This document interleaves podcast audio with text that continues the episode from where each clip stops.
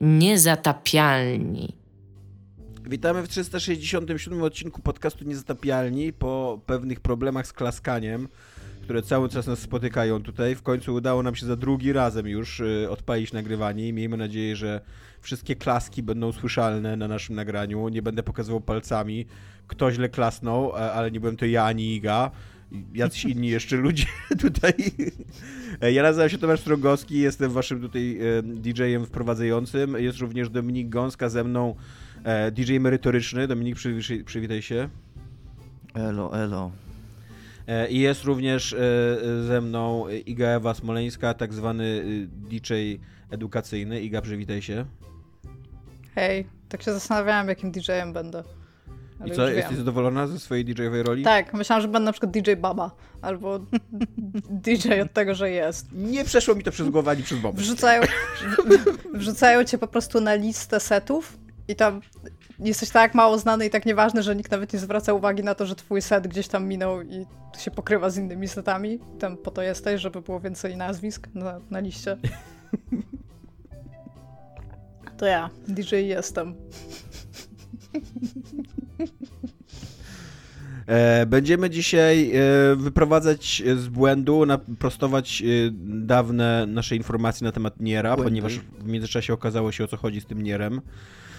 Będziemy mówić o Tencentach i Ubisoftach, będziemy mówić o tym, ile powinien kosztować remaster. Takie filozoficzne pytanie zadamy nam, wam, nasi słuchacze i nam, nasi DJ-e. Będziemy rozmawiać na ten temat, ile powinien kosztować remaster. I będziemy też rozmawiać o Game Passie, który nie jest darmowy, nigdy nie był darmowy i gry w nim też nie są darmowe, pamiętajcie o tym. E, a zaczniemy e, od e, mojego, co jest grane, ponieważ Tomasz Pstrągowski dzisiaj bardzo z młodzieżą.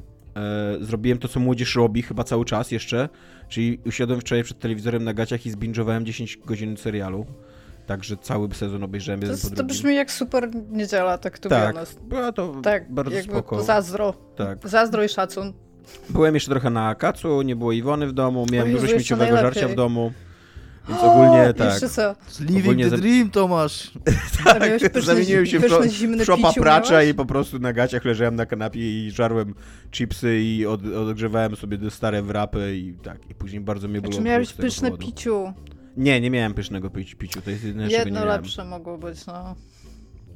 Tak. Ale jak Iwona wróciła, ja już byłem po serialu, to jeszcze przywiozła bardzo dobre rzeczy z jakiejś warszawskiej, hipsterskiej w ogóle e, tej, tej cukierni, co nie? Więc jeszcze e, kończyłem e, dzień jedząc kanoli. Telemarkiem. Telemarkiem, tak. tak. Niedziela z wyróżnieniem. W ogóle tak, brawo. dokładnie. E, ale obejrzałem wczoraj całego Sandmana, yy, najnowszy, najnowszą produkcję Netflixa łamane na Warner Bros., ponieważ jest to dziwny przypadek serialu, który wyprodukował Warner Bros., a kupiło, kupił go Netflix, co jest o tyle dziwne, że Warner Bros. ma HBO i wydawałoby się, że mogą sami sobie produkować kontekst, content i sami go od siebie kupować, tam się ale... Jakieś, tam się Słucham? jakieś teraz dzieją rzeczy w Warner Bros. Tak, dzieją się rzeczy w Warner Bros., a do tego ten... E, e, ten Jakie Sandman rzeczy to... się w Warner Bros.? Bo mają nowego CEO i który robi porządki takie mega. I jednocześnie I mają podobno... fuzję z Discovery i mają znowu tak. świetny pomysł I... na siebie jakby. Podobno tam okay. mnóstwo, mnóstwo ludzi z dyrektorów i z wysokiego szczebla zostało pozwalnianych yy, i że oni bardzo dużo kasy ładowali w rzeczy, które nie są rentowne i ten nowy CEO ma taki pomysł, żeby tego nie robić więcej. I podobno na przykład w ogóle HBO Max yy, jest tak fatalnie, tak fatalnie, za przeproszeniem, performuje, e, że... że nie ma tam w, za dużo do oglądania. Że w tym, że w jakimś tam raporcie finansowym ostatnim w ogóle pominęli yy, informacje przychód? na temat tego, przychód, tak. I podobno jest to po prostu gigantyczna dziura, czarna dziura wsysająca przychody. I że... Jest bardzo dużo ciekawych rzeczy na HBO Max. Yy... Tak, to musimy się umówić po odcinku, to mi powiesz, bo ja ostatnio tam buszuję trochę w poszukiwaniu kontentu, bo strasznie dużo rzeczy ostatnio oglądam i pokończyły mi się rzeczy. Okej. Okay. Aczkolwiek nie dziwi mnie to, bo nawet tak patrząc na to, co oni robią z tą marką, że było HBO Go, później była wielka rewolucja HBO Max, a teraz się okazuje, że za rok już nie będzie HBO Max tak. będzie jakaś I nowa, no to tam w ogóle jest pełno to... seriali, pełno seriali tak. pokasowali też, no i tam generalnie... Znaczy, też ta stara apka HBO była nieużywalna praktycznie, nie? Tak, tak ale Ja się jest... ostatnio znajomemu logowałam na moje konto, żeby w ogóle zobaczył i on mówi, że nie, on nie wie, czy on chce mieć HBO, tam w sensie na konsoli, bo nie dało się tego używać jak kupił, więc automatycznie zrezygnował i dopiero jak mu pokazałam to HBO Max, że jest dużo lepszą apką, to było jak, o okej, okay, nie, da się tego używać. Ale wciąż nie jest to dobra apka, jakby jest lepsza, ale wciąż no jest ciężka, powolna i taka niemiła w yy, dla mnie. Wydaje mi się, że hmm. to, że HBO Max już było dużo dłużej, znaczy jest dużo dłużej w Stanach, że to u nas było tak, że było HBO Go, a nie HBO Max. Tam, tam to HBO Max chyba dłużej funkcjonuje. No możliwe, no ale w każdym razie dopiero co wprowadzili, a zaraz się będą wycofywać. Tak, I też tak, najpierw tak. się wycofają w Stanach i no. E, w każdym razie wydaje mi się, że Sandman... ten wątek jeszcze tylko przepraszam, skończę tylko ten wątek i już ci oddam głos, że podobno też cały ten eksperyment z wrzucaniem filmów do streamingu zamiast do kin yy, też się nie udał i że też jakby pomyłka to była. Why not both though? Mm, nie wiem, no bo płacisz za mm, kina i za, za bilety i tak dalej, to się chyba bardziej opłaca. Jakby chyba jednak no. kinowa dystrybucja jeszcze nie umarła, pomimo tego, co by chciały wszystkie te filmy streamingowe. I Iga. tak, tak. która pokazała na siebie teraz w tym momencie. Um, nie pamiętając pomimo y, ilu, siedmiu lat nagrywania, że widzowie cię nie widzą, jakby, że nie, nie, nie streamujemy kamery. No ale to ja do was pokazuję. W każdym razie Sandman. Czekaj, nie, nie to kto ogląda moją kamerkę? Dobra, przepraszam.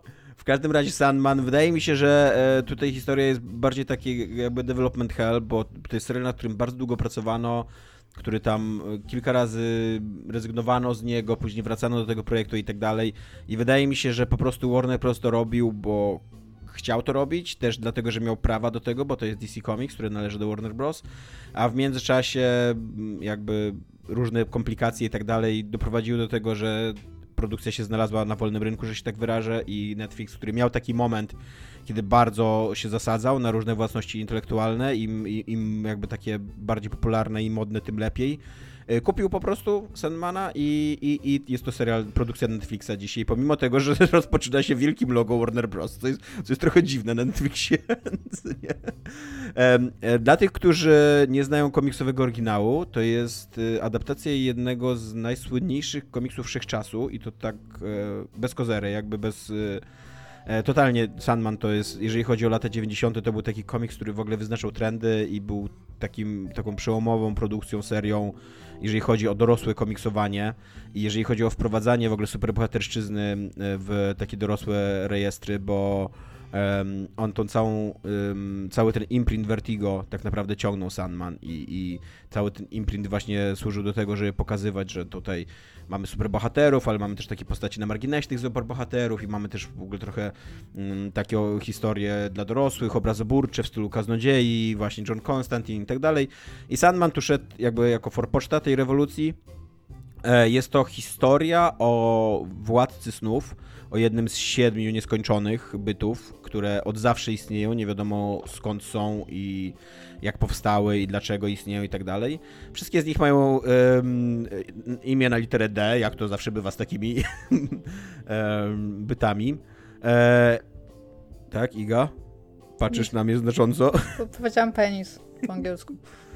Na literę D. Ale Sand... Aha. Ale wiesz, że penis też jest w angielskim, co nie? Tak. Więc jak możesz powiedzieć penis po angielsku? Penis. Ja mam inne pytanie. Znaczy, Sandman nie jest na literę D. Ale Dream jest na literę E. D, D. Okay. Ponieważ tak, bo tam on jest, jeszcze chyba Death, Ponieważ tak, tak on, jest, on jest snem, jakby ucieleśnieniem, u, u, ucieleśnieniem snu. Jest jeszcze śmierć, zniszczenie, czyli Destruction, Desire, E, nie pamiętam, co tam jeszcze. Ich jest siedmioro, ale nie pamiętam wszystkich nigdy. Dupa. E, Despair chyba. los. Jak jest los? E, pode. Destiny. Destiny, tak. I dupa, i tak, i, i, i najsłynniejszy dupa. czyli dupa. tak. To jest fascynujące, że Dominika to śpieszy. Nie wiadomo, nie wiadomo skąd się wzięli ci wszyscy, ci wszyscy ten, ten nieskończeni łącznie z dupą. Oprócz tego ostatniego, nie, tak. wiadomo. Dominik wie skąd się wziął. No i e, a Sandman, Sandman, Piaskun to jest jakby taki przydomek, który mu ludzie nadali, nie? W trakcie historii. I to, to się bierze z tej, nie wiem, czy mitologii, czy baśni germańskich, to jest baśń o, o Piaskunie. I, I cały, cały ten, cała ta fabuła i komiksu, i serialu, bo serial jest dosyć wierną adaptacją dwóch czy trzech pierwszych tomów e, komiksu, takich zbiorów jakby tomów, o tak. A jest ich dziesięć więc jest trochę materiału na jeszcze kilka sezonów. Całe, cała akcja zaczyna się w momencie, kiedy na początku XX wieku jakiś taki mag w stylu Alistera Crowley'a, tylko jakby jego fikcyjny odpowiednik, więzi przez przypadek um, Sandmana, chcąc, uwię chcąc uwięzić śmierć, przez przypadek przywołuje nie tego jakby nieskończonego, którego chciał i więzi, e, więzi Sandmana i Sandmana przez ponad 100 lat w komiksie to jest trochę mniej niż 100 lat, ale tutaj jakby poszliśmy do przodu, więc rozwinęliśmy to. Przez ponad 100 lat więzi, mm, e, więzi, więzi sen, przez co ludzie tam mają e, koszmary i niektórzy cierpią na, na śpiączkę, pogrążają się w śpiączce, nie wiadomo dlaczego i tak dalej, i tak dalej. I po tym jak po tych, po tych 100 latach Sandman się uwalnia z tego, z tego więzienia, no to musi odbudować swoją dawną potęgę, odbudować swoje królestwo, e, złapać koszmary, które uciekły do świata i tak dalej, i tak dalej. Nie chyba be... nawet musi odzyskać piasek, nie? Ten tak, no, musi, od, musi odzyskać trzy takie um, insygnia swojej władzy, czyli maskę, piasek i, e, i coś jeszcze. I, i rubin, i mm, ten e, klejnot. E, I tak, a później i, i, i, musi jeszcze złapać koszmary, które jakby nie wróciły do śnienia i, i przebywają w prawdziwym świecie. I to jest tak naprawdę całe, to są dwa arki e, pierwszego sezonu, bo najpierw szuka trzech, tych trzech insygniów swojej władzy, a później ściga te koszmary i serial kończy się w momencie, kiedy jakby śnienie zostaje w miarę odbudowane e, i dopiero się zaczyna wtedy historia tego, dlaczego on został schwytany, kto tam brał udział z takich też również przedwiecznych i jakichś nie, nieskończonych bytów. Bo to, jest, bo to jest taki świat, w którym um, wszystkie wierzenia, legendy i popkulturowe mity i tak dalej istnieją mniej więcej na, na tym samym poziomie. E, gdzie jakby mitologia chrześcijańska, nordycka, superbohaterska się przemi- prze- przenikają. Twórczość Szekspira na przykład też jest bardzo ważna, cała, taka, cała taka mitologia anglosaska z jakimiś tam panami, elfami i tak dalej. To wszystko też jest istotne, bo to, co stoi jakby, to, co jest taką najważniejszą myślą Sandmana, to to, że opowieści tworzą rzeczywistość i że nie ma tak naprawdę różnicy pomiędzy światem snu i, i światem jawy i że tak naprawdę liczy się tylko narracja i to było wtedy bardzo odkrywcze, to było wtedy bardzo postmodernistyczne, wszyscy robili takie ochy i jachy i właśnie, że łączono te różne, różne takie rejestry i takie najbardziej popkulturowe, bo Gaiman czerpał z całej takiej palety bohaterów DC i to często byli tacy zapomnieni bohaterowie z lat tam 30, no 30 to może nie, ale 40., 50., 60., które byli, którzy byli bardzo palpowi, a z drugiej strony Gaiman jest też wielkim miłośnikiem Szekspira, więc tam namiętnie cytuje Szekspira, bardzo chętnie sięga po mitologię judeo-chrześcijańską, Lucyfer jest w ogóle bardzo ważną postacią i też jest bardzo ważną postacią w mm, e, pierwszym, w pierwszym sezonie serialu. E, I jakby z tego, co zaskakujące, wychodzi dosyć składna, fajna historia o wszechwładnym, przedwiecznym bycie, który rządzi naszymi snami, nie? E, z jednej strony ona ma taki trochę charakter antologii historii, bo często to są takie historie poodrywane od siebie i takie jednostkowe pod względem tego, że okej, okay, teraz musimy zdobyć tam ten piasek, co nie? Więc jest cała przygoda Sandmana z Konstantinem, co nie? Albo musimy złapać tego, a tego koszmara, więc jest cała historia poświęcona tak naprawdę Korynczykowi, czy tam jakiemuś innemu koszmarowi, co nie? Ale koniec końców to się wszystko zawsze łączy w dużą narrację i to nawet... Yy, jak, jak chodziłem na studia i, i jak z profesorem Szyłakiem często rozmawiałem, to Szyłak zawsze, profesor Szyłak zawsze podkreślał, że to było dla niego takim zaskoczeniem i trochę rozczarowaniem, że to nie jest historia, która się będzie toczyła w nieskończoność, tylko że na końcu się okazuje, że tam jest bardzo sensowny, od początku budowany ark, taki narracyjny, który łączy totalnie wszystkie te wątki, totalnie wszystkie te mitologie i totalnie to, co się dzieje, już teraz się dzieje w tym pierwszym sezonie, to ma sens na zakończenie i tam nie będę wam mówił o co chodzi, ale jakby już się zaczyna kręcić taka wielka machina fabularna, która zmierza do finału, nie? Więc to nie jest tak, że to jest jakiś e, zbiór opowieści, tylko, tylko tak, jest to wielka opowieść.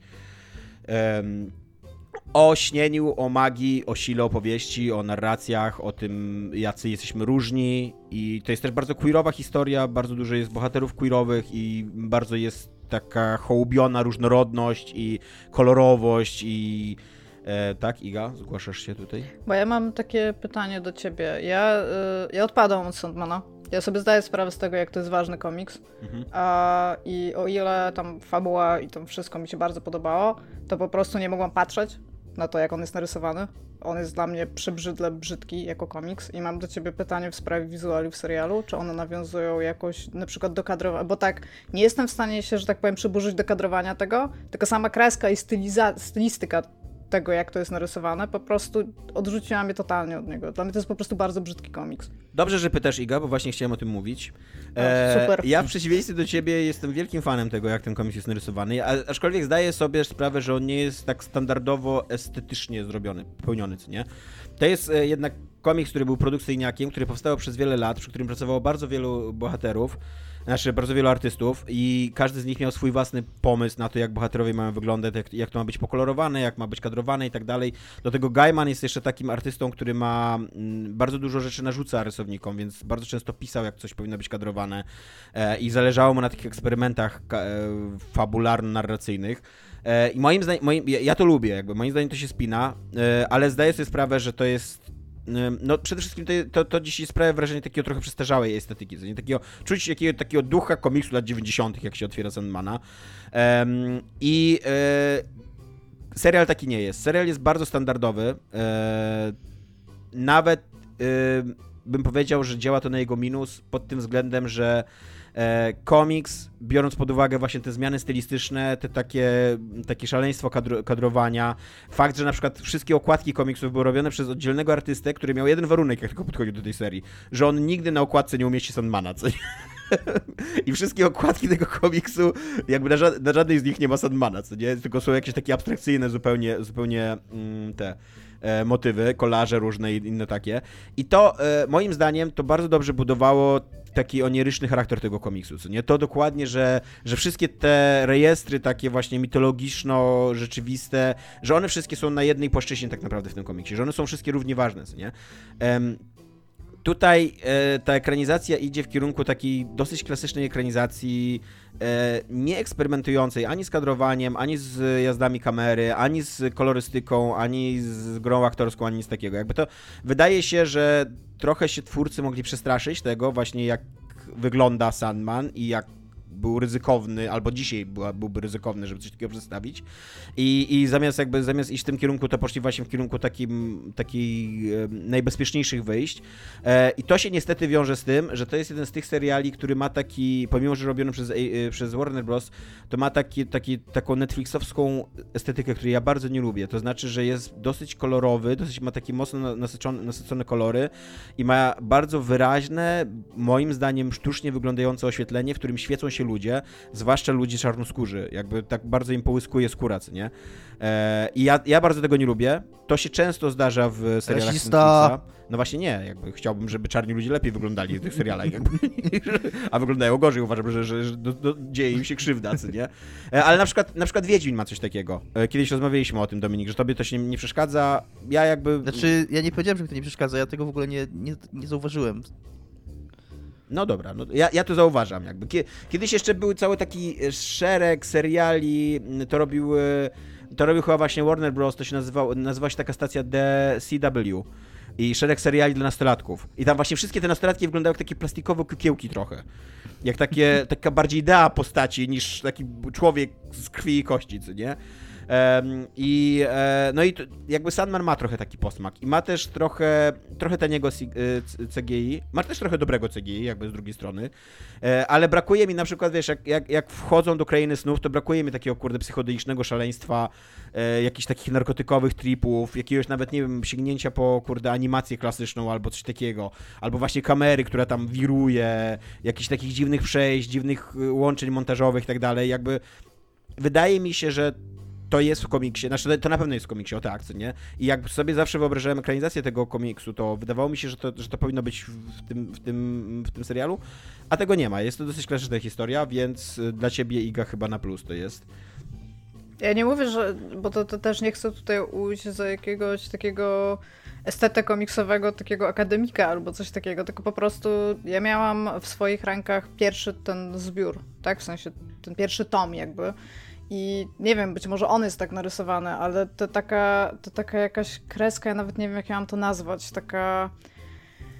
Jak masz zin w ręku, to ty wiesz, jaka to jest estetyka tak? W sensie taki punkowski, klasyczny zin. I ty tą estetykę akceptujesz jako taką, jaka jest. A tam ja miałam takie wrażenie, że ktoś bardzo, bardzo się starał i mu kurde po prostu nie wychodziło wszystko. Jakieś takie, pamiętam takie dysproporcje ogólne, które po prostu jakbyś rysował może coś na murze i by ci się wydawało, że jesteś super graficiarzem, ale totalnie nie jesteś. Jakby, jakby ci się wydawało, że to jest dużo lepsze niż jest, no może w taki sposób. Totalnie zgadzam Jakoś... się, że ten komiks taki jest i, i, nie ma tego w serialu jakby. Nie, serial jest dosyć okay. klasycznie, realistycznie kręcony. E, to są bardzo fajne historie. Jakby to, w ogóle jestem zaskoczony, jak wierny fabularnie jest ten Sandman komiksowemu Sandmanowi. Wydawało mi się, że jeżeli już się wezmą za ekranizację czegoś takiego, to dużo bardziej odejdą e, od tej fabuły komiksowej, a, a nie, nie odchodzą. Jest to dosyć klasyczna e, ekranizacja. E, no. Czy Chciałem powiedzieć tylko, że dzisiaj zwróciłem uwagę na mm, reklamę na Netflixie, która mi się wyświetliła tego serialu i jest on reklamowany zdaniem. Yy, naprawdę jakiś copywriterzy i, i marketingowcy Netflixa stanęli na szczy, wznieśli się na szczyty umiejętności swoich pisarskich, bo jest napisane, że jest to serial dla fanów Sandmana, dla ludzi kochających Sandmana, od ludzi kochających Sandmana. Czy, a, a, y- to, a...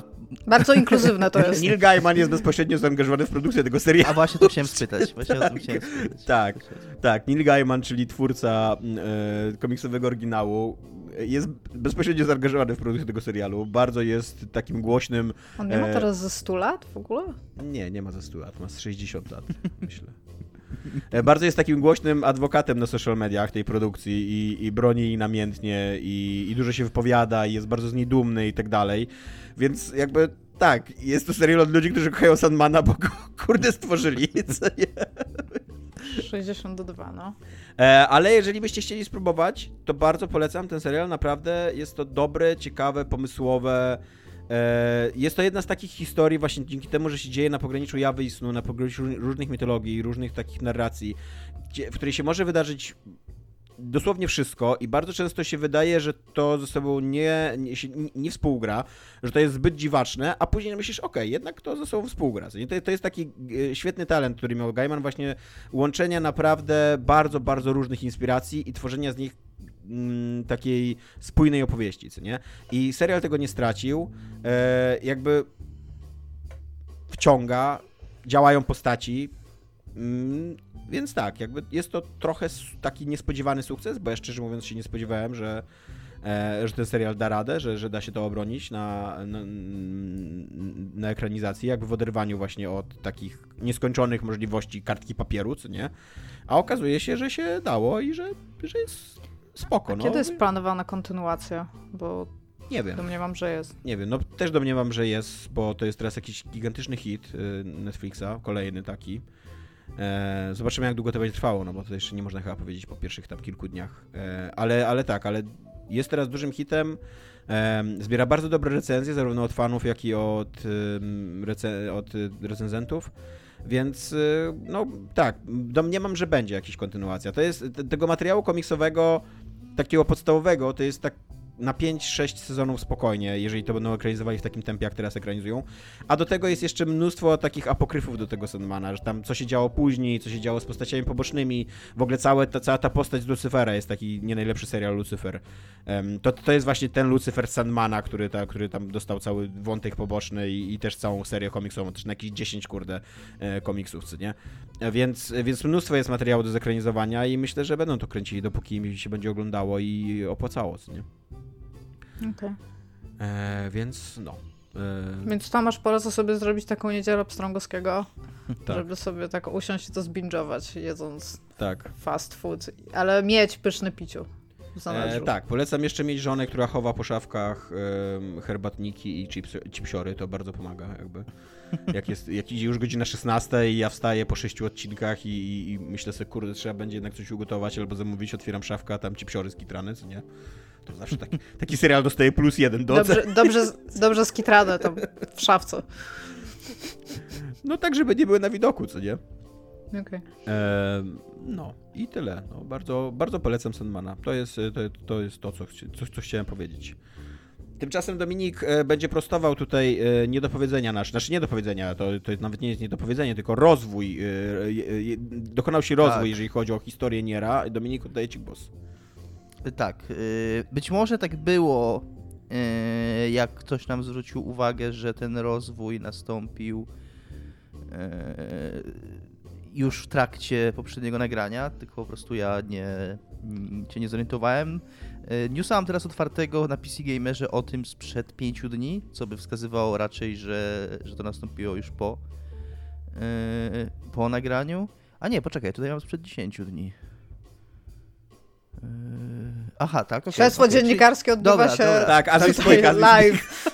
nie, bo czytałem, bo czytałem innego newsa bardziej szczegółowego i pewnie po prostu ten bardziej szczegółowy był późniejszy. W każdym razie okazało się, że faktycznie były to Mm, była to modyfikacja fanowska e, trzech panów e, o imieniu, znaczy... E, Jak się nazywali, no? Nie, nie, mają imion, tylko mają ksywy. Jest Devolas i dwaj inni jeszcze. którzy stworzyli trzech panów w każdym razie, którzy korzystając z Blendera E, opracowali nowe narzędzia moderskie pozwalające, znaczy inaczej, opracowali narzędzia moderskie, które z, z, z, pomocą Blendera pozwalają na to, co wcześniej było niemożliwe w tej grze dla fanów, czyli właśnie na umieszczanie w niej nowych lokacji. E, wcześniej można było tylko, jako że gra ma, mm, jaki, ma własny silnik, to, to nie jest Unreal Engine nic, tylko jest robione na autorskim silniku i do którego nie ma żadnej dokumentacji dostępnej i tak dalej E, więc, więc fani mieli bardzo ograniczone możliwości robienia czegokolwiek i dotychczas ograniczały się one tylko do te ograniczone możliwości do zmieniania skórek postaci i tam modyfikowania trochę wyglądu ich. Natomiast nie można było dodawać mm, żadnych nowych obszarów, żadnych nowych map tworzyć, ponieważ i stąd też, jak my donosiliśmy tydzień temu, e, to zadziwienie graczy i, i fanów tej serii, kiedy się ten pierwszy filmik z pierwszy filmik e, pojawił. No i okazało się po, po fakcie, że tenże właśnie pan Devolas e, taki sobie wymyślił I event. I koledzy tutaj. Wymyślił sobie taki event, żeby. E, wymyślił sobie taki event, żeby. E, no, żeby w taki sposób to ogłosić, tak? Żeby wrzucić to na. E, wrzucić to na e, Reddita pod, na jakieś w ogóle, to było na początku wrzucone na, jakieś, na jakiegoś małego subreddita, E, tak, on udawał tam dzieciaka jakiegoś, który, który w ogóle nie wie o co chodzi, tam specjalnie bardzo ciężki kontakt był z nim i tam taki, i taki się bardzo niewinny wydawał.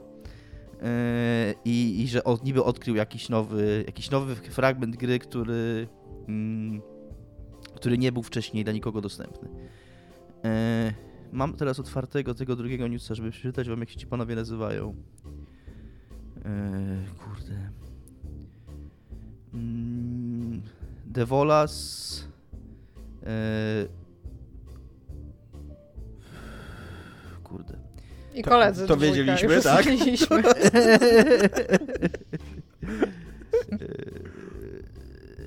no w każdym razie e, koniec historii jest taki, koniec historii jest taki, że, mm, że faktycznie jest to mod i są dostępne narzędzia moderskie teraz do Nira, automaty. Bo to jest strasznie długi news. To ja może tylko szybko e, przeczytam, bo też w międzyczasie znalazłem, e, jak się, nazywały, jak się nazywają wszyscy nieskończeni. To jest Destiny, Death, Dream, Destruction, Desire, Despair i Delirium, znane wcześniej jako The Light. Oraz dupa. Oraz dupa, tak. E, Dominiku, czy możemy przechodzić dalej do, do kolejnych tematów, czy jeszcze, tak, możemy jeszcze walczysz z warstwą researchową? Walczę, walczę, e, tak. walczę, tak. ale nie mogę tego znaleźć. Więc może ja tutaj e, wyciągnę nie, rękę do, umier- do tonącego. E, ile powinien kosztować remaster, Dominiku? czy masz jakieś... E, jeszcze, ra- o, Rider się nazywał drugi, a trzeci chyba Wolf. Yy, powinien kosztować dokładnie tyle, yy, ile niewidzialna ręka rynku jest w stanie za niego zapłacić. e, Niewidzialna powiem, ręka rynku nigdy nie płaci, jakby. Ona zawsze tylko właśnie mi się wyznacza wydaje, ona cenę. bierze. Ona tylko zabiera. Tak. Ona tylko zabiera. Myślę, że gdyby niewidzialna ręka rynku chociaż raz musiała sięgnąć do portfela i zapłacić, to wszystko byłoby dużo tańsze.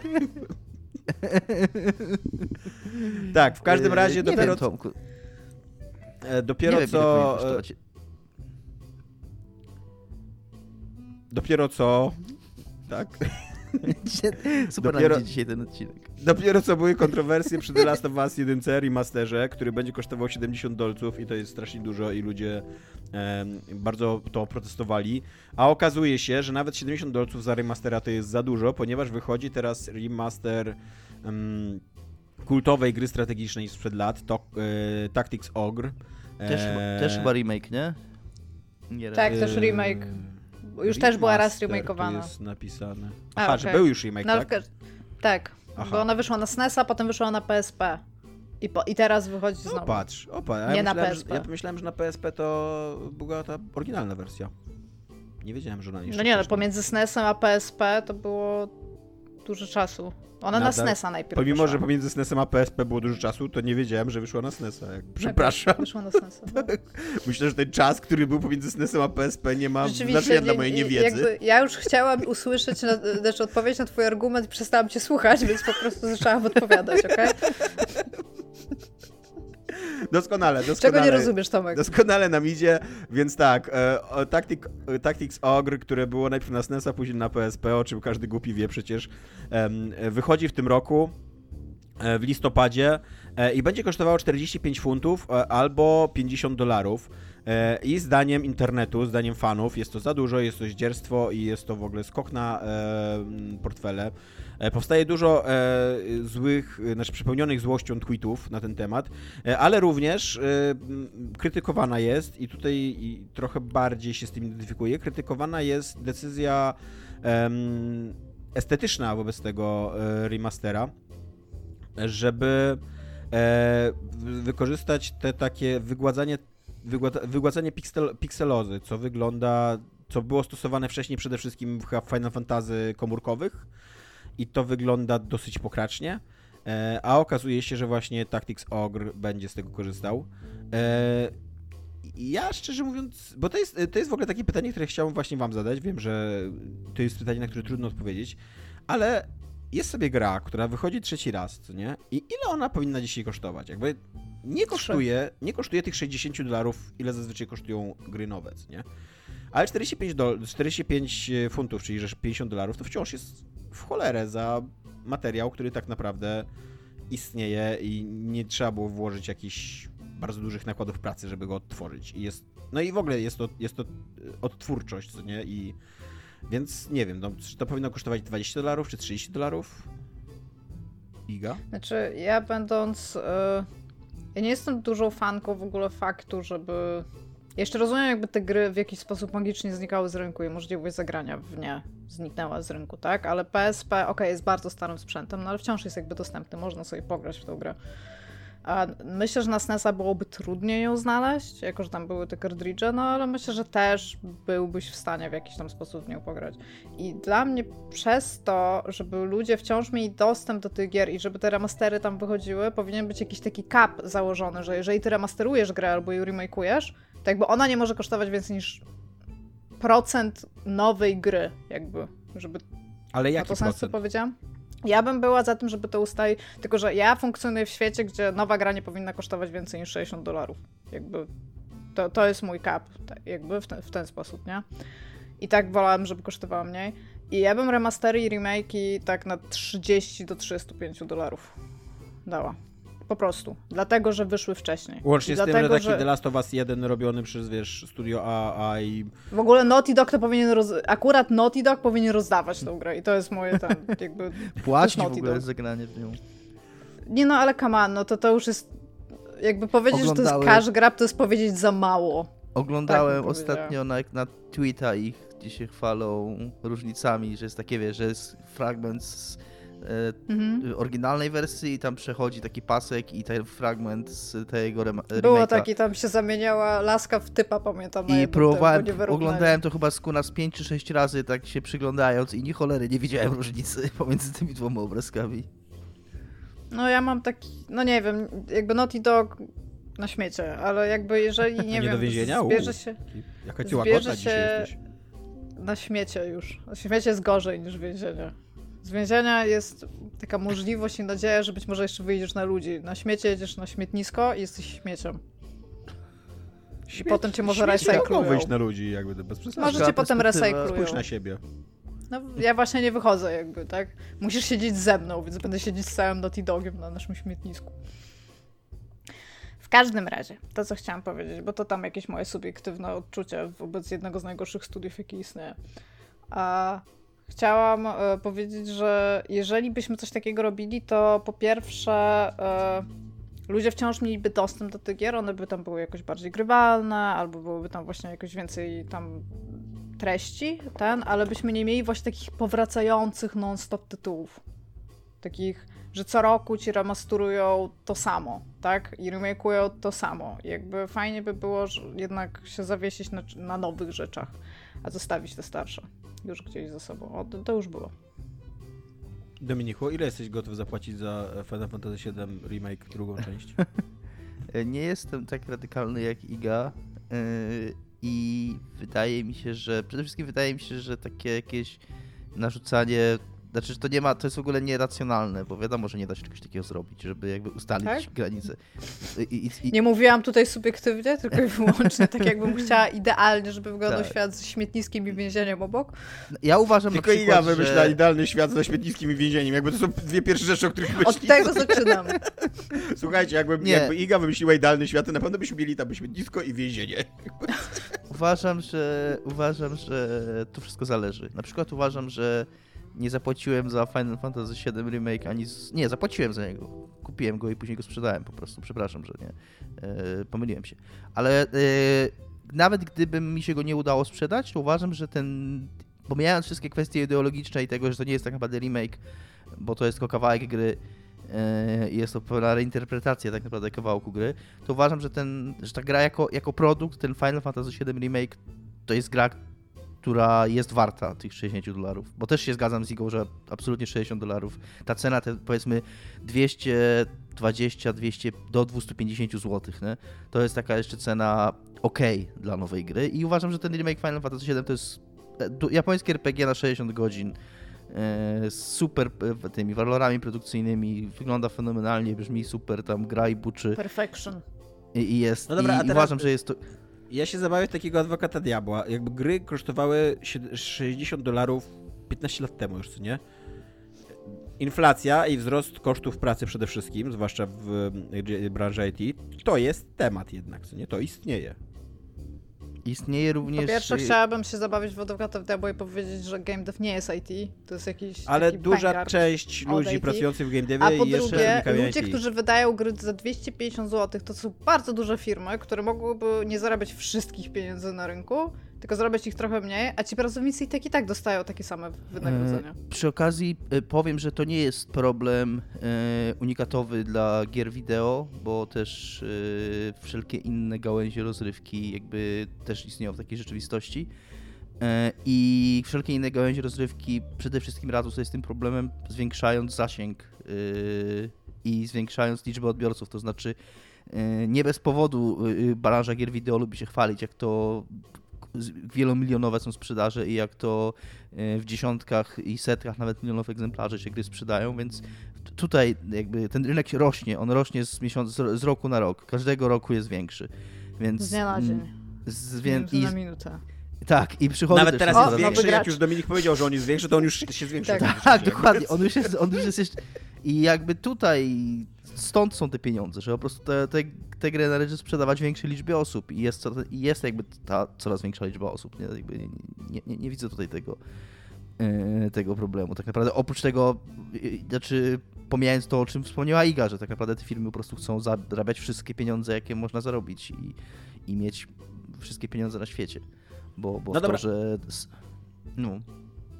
E, Ja się zasadniczo z tym zgadzam, jakby jak grałem tylko Adwokata Diabła. Ja bym jeszcze tutaj dodał do tego, że w pewnym momencie firmy produkujące gry wideo trochę na swoją własną zgubę dały się wpędzić w taki wyścig zbrojeń polegający na tym, żeby robić coraz większe i coraz głośniejsze i coraz wspanialsze gry. E, I przez to astronomiczne ceny dzisiaj kosztują produkcję AAA, co nie? Bo jakby tak. jest to taka licytacja, od której już nie można odejść, co nie? Natomiast ja tylko jeszcze... Można ja odejść tylko... w każdej chwili, jeżeli jesteś CEO dużej firmy, Możesz od tego wyjść w każdym momencie. Możesz robić e, mniejsze gry, ja zarabiać chcia... mniej pieniędzy, ale wciąż rentownie utrzymywać swoich własnych pracowników. Chciałem tylko dokończyć swój wątek, bo powiedziałem, że w przypadku remake'ów mhm. to zależy i jeżeli to jest taki remake faktycznie zupełnie od podstaw zrobiony, który jakoś tam reinterpretuje tę grę w dodatku, to to może być pełna cena, ale uważam, że remastery w ogóle, uważam, że remaster jako taki, w ogóle branie pieniędzy jakichkolwiek za to, to jest trochę zbrodnia bo często to, co się nazywa remasterem na konsoli, sprowadza się po prostu do zwiększenia ustawień graficznych na PC. Tak, dokładnie, właśnie dokładnie e... chciałem powiedzieć, że tak będzie mniej więcej z Tactics Ogre, że to będzie po prostu wyższej rozdzielczości no i y, y, gorsza estetycznie. Nie, no mają tam jakieś. I uważam, że to jest. Te... Uważam, że w takim wypadku to już jest, to już jest trochę draństwo. I, i do, bardzo dobrze się dzieje w tej generacji, że mieliśmy trochę takich gier, które E, w innych warunkach przyrody by były sprzedawane ponownie, ale przez to, że, mm, że nie ma tych konsol cały czas, e, że są cały czas problemy z zakupem PlayStation 5 szczególnie, to pojawił się taki trend e, tych darmowych patchy, tak, że, że mówi się ludziom, że jakby twórcy, twórcy gier chcą sprzedawać te gry mm, na stare konsole, a jakby no wiecie o co mi chodzi, no, że nie mhm. chcą, y, jeżeli wydadzą na przykład Cyberpunka, by wydali tylko na stare konsole i chcieli pieniądze na wersję na, nową, na nowej konsole, no to by ta gra się w życiu tak nie sprzedała, jak się sprzedała. Tylko dzięki temu, że była to obietnica, że w przyszłości dostaniecie za darmo y, y, ulepszenie do, do wersji na nową generację, to ta gra się tak sprzedała, jak sprzedała. I wydaje mi się, że to jest, że takie, tak jest w przypadku wielu innych gier, które były w takim modelu wydawane. I to jest bardzo dobry precedens. I za coś takiego po prostu nie powinno, być, nie powinno się w ogóle brać pieniędzy. Iga tutaj w międzyczasie próbowała powiedzieć, że Tactics Ogre ma więcej u, u, unowocześnień, że się tak wyrażę. I ja się oczywiście zgadzam, tylko że to są trochę takie. Y, no nie wiem. No takie kurde powierzchowne rzeczy, co nie? Bo to są. I przy okazji to są takie rzeczy, które trudno de facto zbadać, czy one rzeczywiście będą, bo nie wiem. Jakby ma być lepsze AI, co nie, przeciwników E, ma być... E, Chodzi o ten system levelowania, bo tam było coś, że wcześniej chyba tam jakąś większą liczbę jednostek tak. levelowałeś, tutaj unit by unit to robisz. E, ma być autosave, ma być przyspieszenie bitwy. Pewnie to będzie polegało na tym, że przyspieszasz po prostu ruch wroga w trakcie, w trakcie bitwy. Ma być lepsze UI i no ale no to są jednak takie kurde kosmetyki, co nie wydaje się, że takie rzeczy, które jakby zwykła przyzwoitość wymaga od ciebie, żebyś zrobił, jak wydaje, że grę w 2022 roku, co nie? E, a nie jest to jakieś tam, nie wiem, no takie, no ja się zgadzam to z Dominikiem, specjalnie trochę jako trollerkę podałem przykład Final Fantasy VII, ponieważ pomimo, że nie jestem, e, mogliście o tym nie słyszeć, ale teraz zrobię taki coming out, nie jestem fanem tego projektu ideologicznie. e, jakby, jako, jak, jak, to, to jednak uważam, że to są, tak jak Dominik mówi, to są reinterpretacje jakichś tych gier, nie? One są zupełnie inne niż niż, Final Fantasy VII, to, to, to stare, więc tutaj jakby pod tym względem jestem w stanie jakoś wytłumaczyć, że to jest nowa gra, która kosztuje nowe pieniądze, ale z tym Tactics Ogre to totalnie myślę, że to jest taka gra, która powinna kosztować 20 dolców.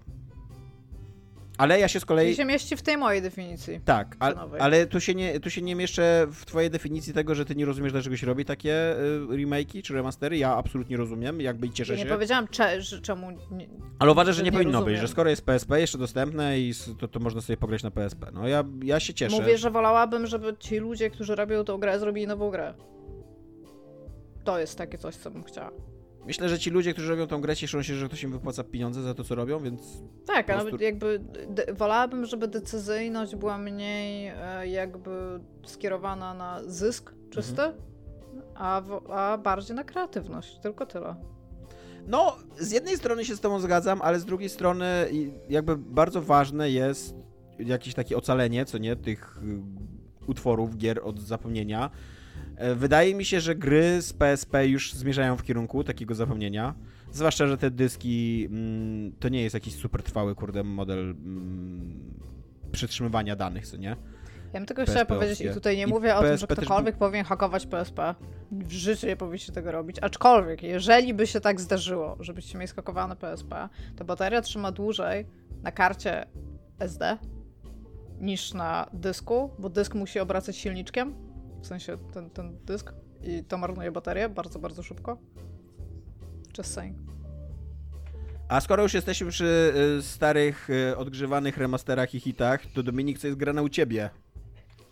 E, tak, e, było grane przez długi czas, po czym e, przerwałem na pewien czas, a po teraz wróciłem i skończyłem w ten weekend e, Legend of Zelda Link's Awakening, czyli remake tym razem e, e, gry z Game Boy Advance z 94 roku, jeżeli dobrze pamiętam.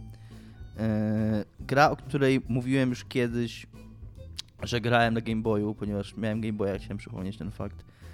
E, I na tym, Fuck że you, Game Boyu, Dominik, wiesz? e, I na tym Game Boyu Cieszę grałem się, że miałeś Zeldę. szczęśliwe dzieciństwo, Dominik. Ja nie, nie jestem zawistny. E, Tak, próbuję teraz znaleźć, w którym roku się ta gra ukazała, ale dostaję tylko e, w Opetrę 93. z moimi dyskietkami z Amigi, czekaj. W 93, czyli prawie 30-letnia już gra. E, remake jest późniejszy. E, z kiedy wyszedł remake? Z dwa Z lata dwa temu? lata temu? Trzy? Mm, sprawdźmy. Dziewię- 2019, wrzesień 2019, czyli 3 lata temu. E, niecałe. Mm, I jest fenomenalny ten remake. To znaczy, to jest gra, po której z jednej strony e, ona jest bardzo wierna oryginałowi, a y, pomijając oczywiście, op- oczywiście oprawę graficzną, która jest zrobiona całkowicie od nowa, ale w ogóle nie czuć wieku tej gry. To jest, to jest coś niezwykłego. Jak, y, mm, jak niewiele tak naprawdę oni musieli usprawniać, jeżeli chodzi o projekt tej gry. Tam jest jedna istotna różnica, y, ponieważ Game Boy miał oryginalny, miał dwa przyciski tylko. Więc jak się grało w tę grę na Game Boyu, to trzeba było bardzo często przełączać, co te przyciski robią. Że tam pod jednym miałeś miecz, po drugim tarczę, a jak zdobywałeś jakiegoś innego gadżeta, to co chwilę musiałeś wchodzić do menu i tam pod te A, B sobie inne rzeczy przypisywać, nie, żeby móc ich używać, bo tam są te kolejne gadżety, które odblokowujesz. No to tutaj dzięki temu, że przycisków jest więcej, no to kilka rzeczy jest na przyciskach jakby na stałe ustalone. Tam tarcza jest pod y, jednym triggerem, y, bieganie takie szybkie jest pod drugim triggerem, wiecie, jest tam, y, machanie mieczem jest pod, y, pod jednym z tych przycisków y, A, B, X, Y, więc przez to, że tych przycisków jest więcej, no to dużo mniej jest tego wachlowania tymi zdolnościami przechodzenia do, do, do menu i to jest taki quality of life, usprawnienie jakości życia, takie najbardziej zauważalne, ale poza tym to jest praktycznie jeden do jednego ta sama gra. I to, jak ona ciągle po tym czasie się sprawdza, to jest naprawdę, no mówię, ja byłem, byłem zadziwiony. W ogóle nie ma jakiegoś takiego tarcia, jak często jest y, przy starych grach. Ona ma bardzo sprytnie na- nawet zrobi, na przykład zrobiony taki system hintów wewnątrz gry, że masz takie budki telefoniczne dossane, rozsiane w mapie świata i jak nie wiesz co robisz, to dzwonisz z tej budki telefonicznej do takiego pana. Yy, znaczy to są takie domki tak naprawdę, w których są, w których są telefony, nie, nie budki telefoniczne. I dzwonisz do takiego pana, który, I który daje ci widzicie tego po wskazówki. raz kolejny liga przeżywa jakiś zamań, jakiś heszkowe po swojej stronie. Powiedział, że są dossane. Co są? Że budki telefonicy zamiast są rozsiane powiedzieli dossane. Naprawdę? To są domki, chciałeś powiedzieć nie budki, a powiedziałeś, to są domki, je budki telefoniczne i po prostu Wow. Ja tego snowball effect, nie. nie? Ja już jestem ta, na takim poziomie, jak na wykładzie się siedzi i ktoś się raz przejeżdżał i to w ogóle wcale nie było takie śmieszne, jest na wykładzie nie możesz się śmiać, po prostu już wszystko jest śmieszne, nie? To, Yy, to tak, yy, wracając do... Więc te Ponieważ budki- możemy te- zdradzić chyba sekret, że taki mindset mamy dlatego, że przed chwilą robiliśmy przerwę w nagraniu, a Dominik nie zauważył tej przerwy i przez trzy minuty jeszcze sam ze sobą nagrywał odcinek. A ja siedziałem i słuchałem i myślałem, że po prostu opowiada mi co u niego w życiu. A Iga poszła do toalety i Dominik uznał, że to jest normalne, że w trakcie jak jeszcze powiedziałam do psa, że siku jest jeszcze do psa ważne. powiedziała, że idzie do toalety, tak. Więc dlatego Iga jest teraz bardzo rozhyszkowana, Tak, ale Dominik... To było super śmieszne. A ja jestem trochę, a ja jestem trochę wybity z równowagi. Yy, I, I wracając do tych budek telefonicznych, yy, on, one tak eliminują takie coś, co... mm, W ogóle ja dużo dosyć myślałem o Elden Ringu, jak grałem w tą grę, bo myślałem o tym, jak dużo From Software bierze z Zeld, od pierwszych Soulsów tak naprawdę. Yy, I o i w Elden Ringu również. I to, że w 93 roku ktoś był w stanie zrobić mm, jakieś tam questy, zagadki, czy, czy, czy ogólnie taką fabułę, która, która jest w bardzo zbliżony sposób się gra, bo tam też nie ma żadnego questloga, też nie ma żadnych markerów, też musisz tam to wszystko odnaleźć, ale jednocześnie ta gra potrafi cię trochę prowadzić i potrafi cię sprytnie i inteligentnie mm, właśnie kierować we właściwym, we właściwym kierunku. I to też w taki sposób, który jest, y, który od, ciebie zależy, nie? Jak nie chcesz do tych jebudek y, wchodzić i z nich korzystać, to, to nie musisz, nie? ale bardzo rzadko mi się zdarzało w tej grze być yy, jakoś zagubionym, że, że nie wiedziałem co robić. A tam oprócz tego, że bardzo często musisz się domyślić gdzieś dalej na mapie, to też jest taki cały śmieszny quest, można to tak nazwać, który się toczy przez całą grę, który polega na tym takim dawaniu przedmiotów i dostawaniu innych tak, przedmiotów, za takim bardzo, wymienianiu. bardzo zeldowe, no. Tak, że chodzisz po kolejnych ludziach i wymieniasz przedmioty na inne przedmioty i na końcu masz tam rzecz, która ci pozwala wejść do ostatniego dungeona z tego. E, czy tam rozwiązać, rozwiązać, rozwiązać zagadkę w ostatnim dungeonie. E, ja się bałem, e, jak widziałem pierwsze filmiki z tej gry, jak ona była jeszcze zapowiedziana, e, się trochę bałem, że ten styl graficzny nowy, taki kolorowy. Ten że on... cuteness, taki overload, się bałeś tego? Ja się bałem trochę, bo ta gra, ona ma taki bardzo melancholijny klimat, y, bardzo świadomie, bo ona się nazywa Link's Awakening y, i główny bohater Link, znany z serii The Legend of Zelda, Czyli Zelda, no. Y, gra się zaczyna tak, że on tam płynie jakimś stateczkiem, jest sztorm i on się budzi na tej wyspie. I jakby to nie jest żaden spoiler, ani żaden plot twist, bo to jest dosyć jasno mówione od początku, że, mm, że jakby na szczycie góry jest y, w jaju śpi windfish, się nazywa, czyli nie wiem, mm, wietrzna ryba, powietrzna ryba i ta ryba, ryba śni. wiatru. Ryba wiatru i ta ryba śni i cała rzeczywistość, która, w której ten bohater się znajduje jest bardzo bezpośrednio powiązana z, z tym, że, że ta ryba sobie tam śpi i że ta ryba sobie śni, śni swój sen.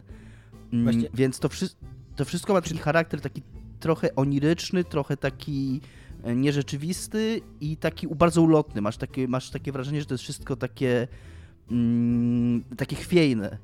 Więc jest bardzo dużo takiego, tak właśnie, takiego, takiej melancholijności, takiego, mm, takie, takiego trochę smutku, który to wszystko, który tam gdzieś, gdzieś w tym wszystkim jakby jest, że to wszystko, no prędzej czy później ten świat przestanie istnieć, jest taka świadomość, nie? I, ja się bałem, zaraz ci tam powiedzieć Tomek, ja się bałem, że właśnie ta cute oprawa to zepsuje, ale w ogóle tego nie psuje. To totalnie w tej grze jest, totalnie to czuć i jakby to jest bardzo ważna część jej. Coś chciałeś spytać, Tomek? Właśnie wydaje mi się, że już odpowiedziałeś na moje pytanie, bo chciałem się zapytać, bo to, to jest gra, która korzysta z jednego z najbardziej ogranych i najbardziej znienawidzonych plot twistów w historii. Mhm. Czyli, że to wszystko to był sen. E, mhm. I czy to nie jest rozczarowujące, tak wiesz, jak się nie jest doświadcza w 2022 mając nie. 50 lat, tak nie. jak nie? To nie jest rozczarowujące, dlatego że ta gra bardzo świadomie i bardzo mądrze nie traktuje tego jako plot twist. To jest coś, co to jest coś, co ci postacie mówią praktycznie od początku, bo ty jakby twoje główne zadanie w tej grze mm, polega na tym, żeby obudzić tą rybę. Jakby ty jakby do tego dążysz. I jesteś prowadzony przez takie sowy i one ci tam pomagają. I ty bardzo szybko jest ci uzmysławiane, że jeżeli to zrobisz, to się obudzisz i ta rzeczywistość przestanie istnieć, jeżeli się obudzisz. Więc jakby ta gra nie robi z tego tajemnicy. Czyli że Link tutaj jest jakimś takim ludobójcą, ty, który... W pewnym sensie, ale też, ale ty też Link jesteś... zawsze nie był ludobójcą. Ja nie chcę, nie chcę opowiadać też, wiesz, też z gra tego trzeciego roku, która ma w tytule swój główny plot twist, więc też nie, może bez przesady, nie, ale z drugiej strony nie chcę opowiadać całej fabuły teraz, bo tam jest uzasadnienie takie moralne tego, co on robi. E, natomiast no, w pewnym sensie tak jest, jak powiedziałeś, Tomku. E, z tym, że no właśnie o to chodzi, że to że to nie jest tak jasno powiedziane, że czy, to, czy ta rzeczywistość w ogóle istnieje, czy nie istnieje. Ona w pewnym sensie istnieje, a w pewnym sensie musi się, jakby jest snem tylko, więc musi prędzej czy później się ulotnić. Jak tak? uczy nas Sandman yy, i Neil Gaiman, nie ma to znaczenia. Jakby opowieść jest opowieścią i jej bohaterowie żyją własnym życiem. O właśnie, dokładnie, dokładnie. Yy, więc y, to w ogóle nie przeszkadza. I, I, mówię, jakby to też, też jest fajne właśnie, że ktoś yy, w 1993 roku, znaczy ktoś, yy, to była jakaś grupa pracowników y, Nintendo, którzy W ogóle początkowo to był jakiś taki passion project, za przeproszeniem. Jakiś taki projekt Pasyjny. Pasyjny. tak. Na który, początku chcieli pasywny. zrobić ukrzyżowanie, na początku chcieli zrobić grę w ukrzyżowanie Chrystusa, ale wyszła im Zelda. Nie, bo mi się wydaje, nie jestem w tej chwili pewien, ale wydaje mi się, że y, on się wziął stąd, że, Zelda, że Nintendo chciało przeportować y, Link Between Worlds. To, to jest ta gra ze SNESa. Tak? Iga, dobrze mówię? Chyba Link Between Worlds, czy Link to the Past. Jest, to the Past. e, jest Link to the Past, jest... Link Ale Between taki- the Worlds to jest chyba nowy. To jest chyba nowy. Jest... Tak.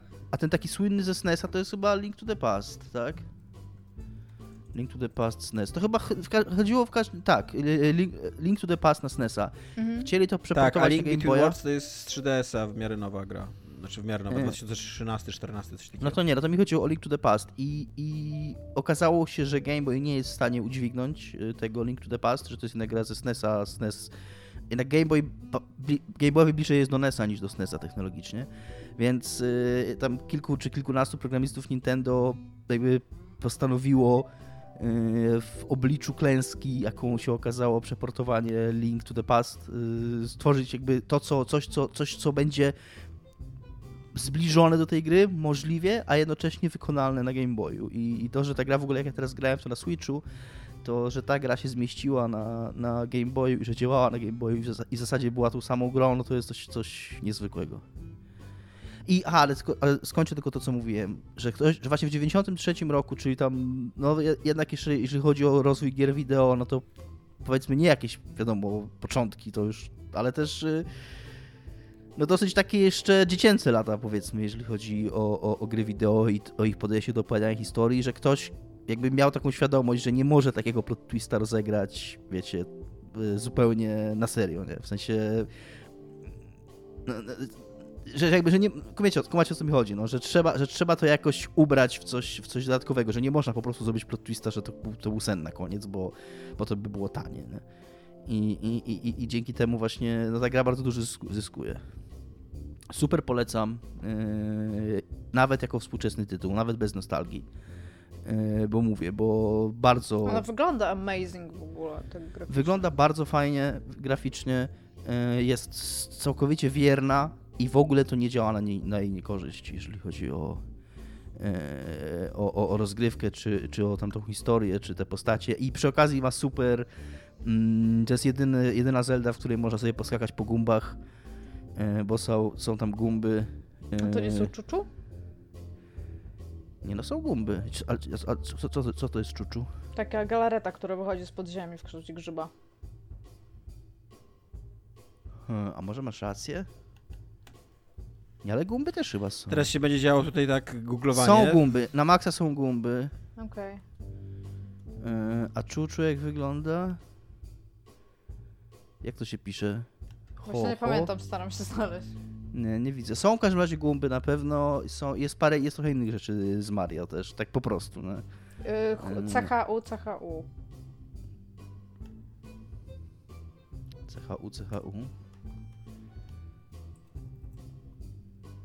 Nie wiem, nie widzę jak to wygląda. Wpisałem to w Google Images. No images to wpisz i- Zelda, Zelda, spacja, Dobra, taka CHU, przerwa na googlowanie takie. Ale tam nie ma CHU, CHU, tam jest, tam są... Nie, nie ma tych galaretek w ogóle. W, są, Okej.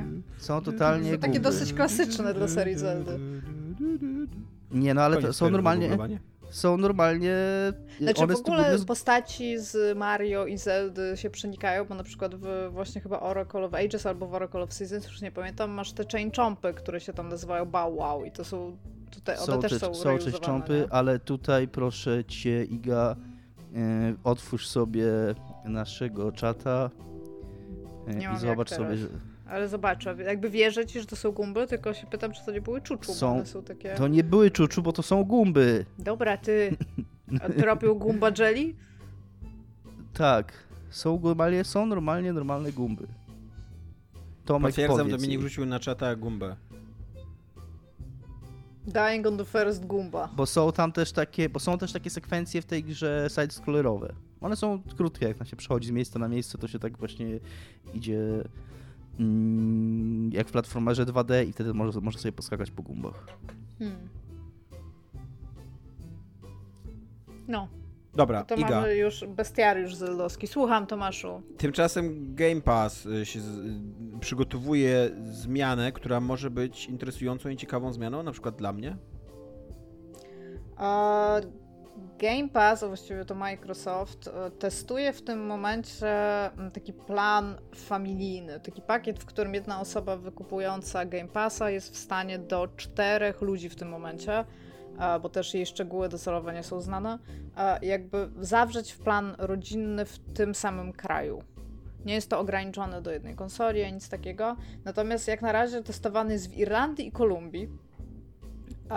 Tam są pewne. Mm, w sensie nie da się tego testować y, jakby bez limitu. Natomiast jeżeli się zgłosi człowiek z Irlandii lub Kolumbii do tego testu, który jest w tym momencie y, prowadzony, to tak jak mówię, do trzech ludzi oprócz siebie jest w stanie zawrzeć w tym planie. Natomiast y, są takie właśnie, jak mówiłam, pewne restrykcje oprócz tego, czyli zajdzie pewna konwersja tego kiedy dostaniecie się do testowania tego planu, jeżeli jesteście w Irlandii lub w Kolumbii, to pieniądze, które macie w tym momencie wpłacone na subskrypcję, która jest, odpowiednio się zmniejszą, żeby zawrzeć w sobie tą subskrypcję. Tam jest przykład, że jeżeli macie miesiąc opłacony już teraz Ultimate Game Passa, to zmieni wam się to na 18 dni. Nie wiem czemu jest taki przelicznik, no ale tak to wykonali. A, aczkolwiek będziecie w stanie w tym momencie testować właśnie ten cztero, do czterech osób E, jakby e, pakiet. Jeżeli e, wasi członkowie, że tak powiem, rodziny mają w tym momencie wykupiony pakiet, będą musieli poczekać, aż się skończy, zanim mogą, będą mogli wejść do tego planu. W tym momencie Xbox All Access nie jest w nim dostępny, nie wiadomo jak będzie później. I co więcej, i w tym momencie nie ma żadnych więcej danych na temat tego, ile będzie kosztowało, będzie kosztował taki plan, jeżeli te testy wyjdą i jeżeli to wejdzie już na rynek konsumencki. Tak jak powiedział Tomek, jest to propozycja ciekawa, bo pozwoli dzielić się grami mniej więcej tak Można. tak jak jest family sharing na Steamie, z tego wynika. Natomiast nie wiadomo jeszcze tak naprawdę nic więcej, w sensie czy wszystkie tytuły będą, w sensie czy cała biblioteka Xboxa będzie dostępna i czy będą jakieś e, limity na przykład na, na tego typu rzeczy, albo jak będą wyglądały te opcje. Co można, Dominiku? Można to policzyć, tak szacować przynajmniej, skoro oni to przeliczają, że... To, tylko, że właśnie mówię, 30... to jest na, na czas tego testu, to nie jest powiedziane, że tak będzie. No tak, ale mówię, no, mhm. może to być jakiś, jakaś sugestia, tak? W, tak? w, kierunku, ile to będzie kosztować. Jeżeli e, 18, z 30 dni się robi 18, czyli to jest 0,6, czyli e, 50... Dominik mocno liczy, bo się komputer trzęsie. taka, taka, taka, taka. 50 podzielić na 0,6, 50 podzielić na 0,6 to by, to by wychodziło, że to będzie 83 zł kosztować, jeżeli przyjąć taki Taki mm, przelicznik. Taki Tak, Na cztery kompy, czyli że po 20 zł do sobie mniej więcej. Tak, natomiast mówię, jak na razie nic więcej nie wiadomo. E, e, możemy zakładać, że będzie to zarówno na PC, jak na Xboxa. jakby docelowo.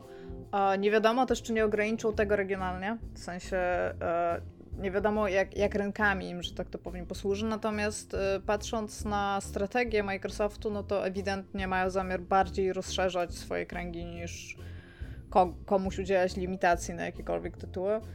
Jest to coś, co rzeczywiście może pomóc po prostu, żeby więcej ludzi miało dostęp do gier za mniejsze pieniądze, co jest ba bardzo spoko jakby dla wszystkich.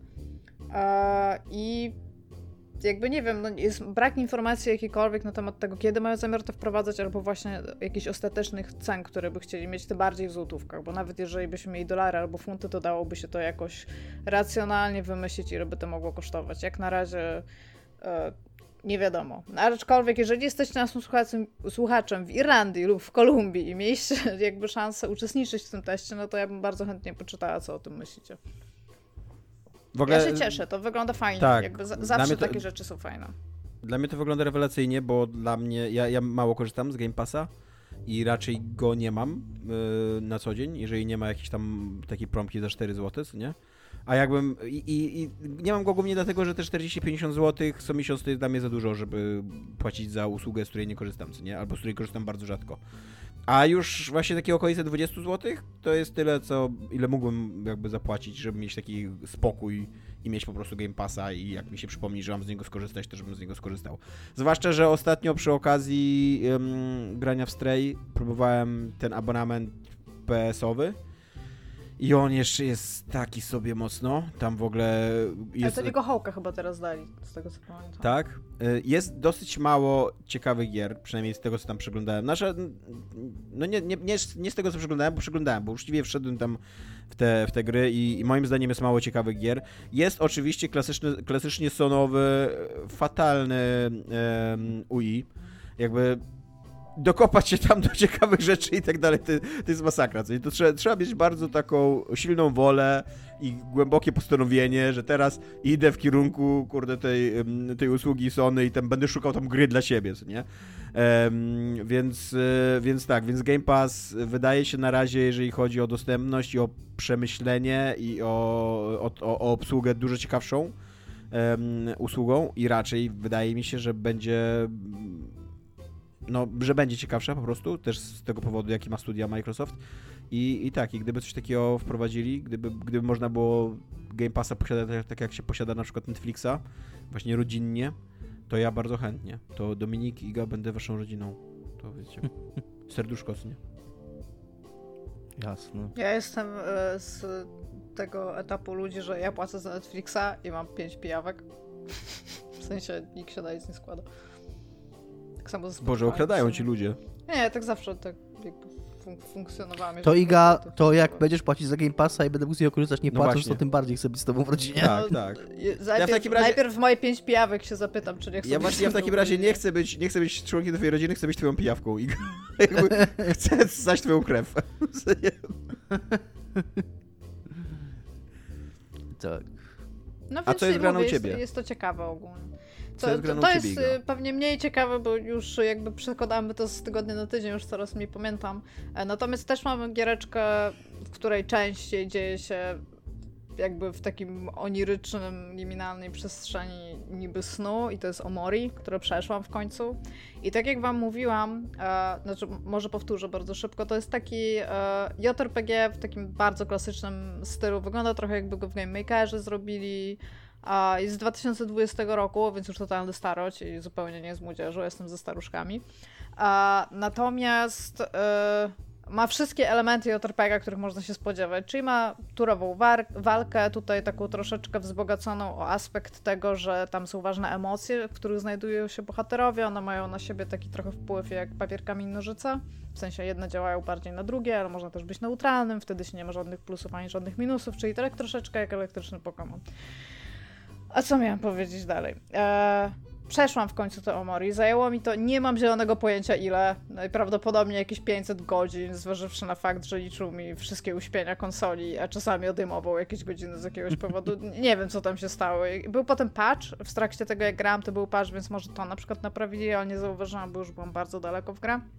Przeszłam znakomitą część tej gry. Natomiast jestem stuprocentowo pewna, że nawet nie widziałam wszystkiego. Ta gra jest po prostu gigantyczna. To jest taki właśnie klon e, Earthbounda, gdzie za każdym rogiem jest nowa historia, nowy quest i nowa gierka. I o ile kończyłam wszystkie, na które trafiłam, to jestem stuprocentowo przekonana, że jakiś nie widziałam. A jeszcze po zakończeniu się okazuje, że ta gra bardzo szybko się branczuje. Ja nawet bym wam nie powiedziała, że tam jest branch, a się okazuje, że można grać w dwie zupełnie inne gry. I to jeszcze bardzo szybko, że tak powiem, przy początku tej gry. Więc to jest naprawdę kawał gry, to jest, to, to jest kobyła wielka.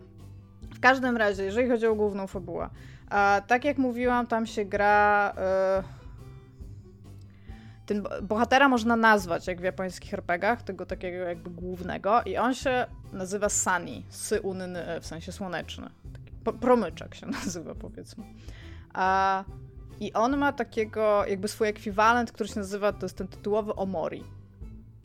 I teraz e, ten Sunny to jest e, z japońskiego e, o Jezu hikikomori, osoba, która jest tak bardzo odspołeczna, że się izoluje od, od społeczeństwa i teraz bardzo wiadomo, bardzo szybko... Chorobliwie to, intro, introwertyczna, tak? Tak, że to jest spowodowane jakąś traumą, I ta trauma jest dość duża, co się okazuje, nie będę tutaj spoilować, ale się okazuje to dość szybko.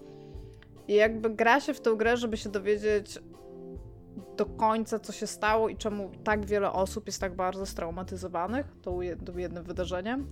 I tak jak mówiłam, że bardzo nie chcę, żeby ta gra się skończyła tak łopatologicznie, żeby tak opowiadała mi o takich wydarzeniach w jakiś taki infantylny sposób. Wiecie o co mi chodzi, nie?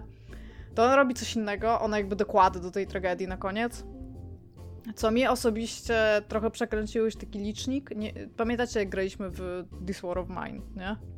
Mhm. No to mniej więcej tak mi ten licznik przekręciło, jakby to nie może być tak, że piszesz historię nie wiem, o małym kotku, który w sumie to nie ma nóżki, ale nie ma też obu oczu i w sumie to ogonek mu się tam urwał i jeszcze w ogóle ktoś go kopnął, a jeszcze potem przyszła dziewczynka i na niego napluła, a potem jeszcze żółw mu uciekł. Jakby a potem na koniec jest... się okazuje, że jest odpowiedzialny za Holokaust. Tak, jest jakby. Ale to wtedy byś go nie lubił, byś myślał, że to jest sprawiedliwe. To jest jakby raczej, że, a, okay. że, że on spowodował Holokaust. O co mi chodzi, to jest jakby jakiś taki. Przypadkiem. Ja, ja musiałem tylko zauważyć, że właśnie streściła się do z największych arcydzieł współczesnego kina, Living Las Vegas. Jakby. Na przykład. A, ale to, o co mi chodzi, to jest taki, taki, taki patent, że e, jakby uważam, że to, co się dzieje w tej grze jest napisane bardzo dobrze, ale to, co się w niej okazuje jakby na końcu, to, to jest zupełnie niepotrzebne. To jest takie... No, to jest taki trochę o stopień za dużo i to tak naprawdę psuje jej przekaz po części. I jakby okej, okay, to, to jest ważne tak narracyjnie i fabularnie, że to się dzieje, bo to pomaga związać głównego bohatera z jednym e, z jego takiej sieci przyjaciół, który, który jest poszukiwany przez bardzo dużą część tej gry i teraz jakby wiadomo być może dlaczego. Aczkolwiek jakby no, my już siedzieliśmy z moim Tomkiem na sam koniec i ja mu tak, Tomek nie widział całej tej gry, bo go trochę nudziła, bo to JRPG, ale tak mu streszczałam, co się działo pomiędzy tymi tam jakby bitami narracyjnymi i on też był akurat bardzo ciekawe zakończenie. Jak zobaczyliśmy to zakończenie, to on po prostu się patrzył z takim niedowierzaniem i tak jakby jeszcze to podbijał, nie? I że tam jeszcze to się może stało, jeszcze to. I tak troszeczkę ta gra ma taki wydźwięk, co, nie, co moim zdaniem działa na jej niekorzyść, aczkolwiek poza tym to jest naprawdę bardzo, bardzo, bardzo fajna gra. I bardzo, bardzo ją polecam. Ja wiem, że Dominik bardzo nie lubi z jakiegoś powodu Crown Farmouda, ale to jest naprawdę fajna nie. Ja, ja nie lubię bardzo przede wszystkim Undertale. I, i stąd ta moja nienawiść. Ale ona nie ma takiego systemu. Ona ma bardzo klasyczny wa system walki otorpegowy, no, nie ma tak dobrej no, muzy jak Undertale i moim zdaniem Undertale jest dużo lepszą grą. Aczkolwiek Omori ma mega, mega dużo fajnych. Tylko mówię, to jest gra na jakieś 20-30 godzin. Ona się w ogóle taka nie wydaje, jak się w nią gra. Więc możesz Dominik zagrać w gorszy klon Undertale. Może to ci się spodoba.